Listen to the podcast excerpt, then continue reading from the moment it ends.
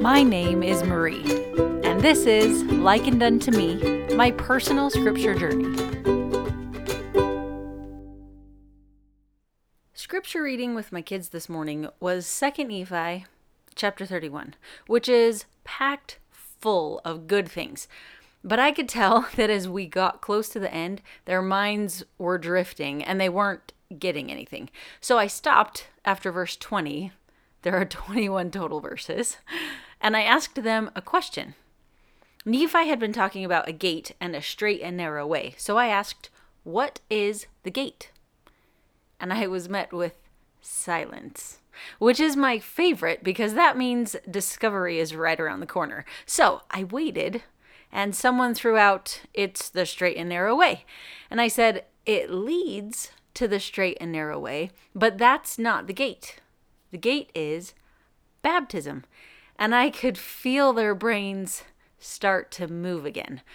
So, Nephi in this chapter talks about baptism and the doctrine of Christ, faith, repentance, and baptism. And he explains how even Christ, who was perfect and didn't need baptism for the remission of sins, was still baptized. And Nephi says that you receive the Holy Ghost after you are baptized, that that is what God promises you if you enter that gate to the straight and narrow way that leads to eternal life. So I asked my kids, How many of you are baptized? And four of them raised their hands. One of them actually just got baptized less than four weeks ago. So to keep their attention, I decided to be a little bit ridiculous, and I said, Oh, that must mean you're pretty close to dying then, because that's how you get in the gate, so you're almost done. And the looks I got, especially from my 10 year old, were better than I even expected. So I continued on explaining that baptism is not the end, it's actually a beginning.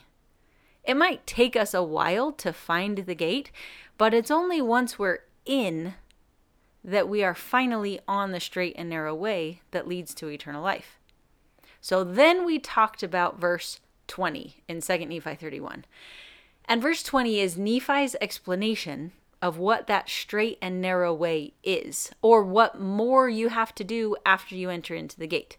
He says, Wherefore ye must press forward with a steadfastness in Christ, having a perfect brightness of hope, and a love of God and of all men. Wherefore, if ye shall press forward, feasting upon the word of Christ, and endure to the end, behold, thus saith the Father, ye shall have eternal life.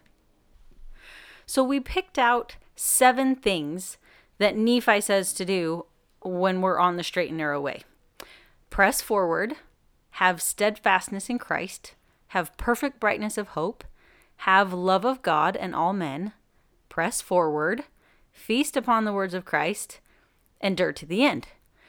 It basically boils down to have faith, hope, and charity, feast on the words of Christ, which come from the scriptures, from the prophets, and from the Holy Ghost, and keep going.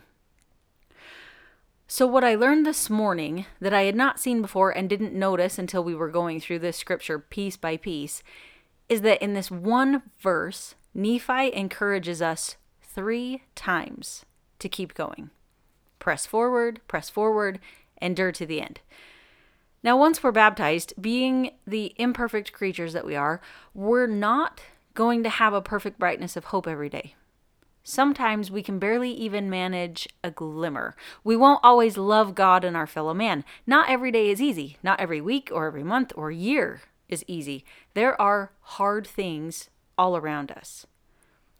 Nephi knows something about continuing on in hard things. He spent eight years in the wilderness after leaving Jerusalem, just getting to the coast. He hadn't even built a boat and crossed the ocean yet. I'm sure there were times when it was hard to hold on to the hope that they would ever actually reach the promised land. It probably felt like they had been wandering forever.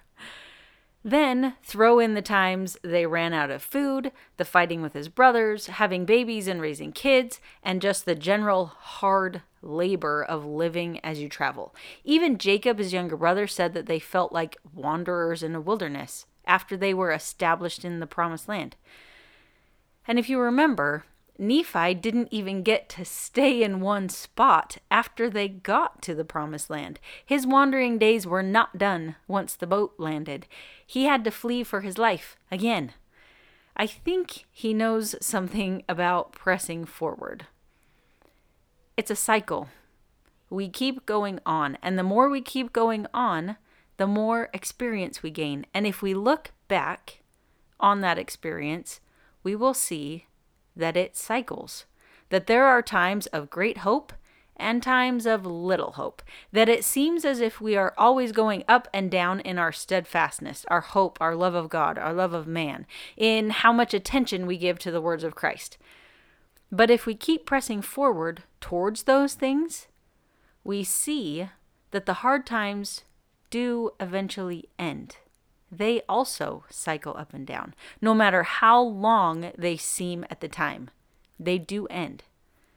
But the reason we always cycle back to hope, faith, charity, and Christ is that that is what gets us closer to God. It's not a cycle that stays stationary, it spirals upwards. So Nephi finishes this chapter with this.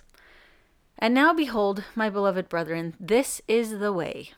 And there is none other way nor name given under heaven whereby man can be saved in the kingdom of God.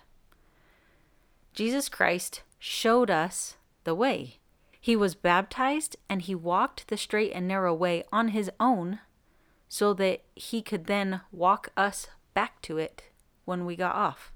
He is the way. How grateful I am that he did that for me and for you. Thanks for listening. Any quotes or scriptures or stories that I used are cited in the description. This is likened unto me, my personal scripture journey.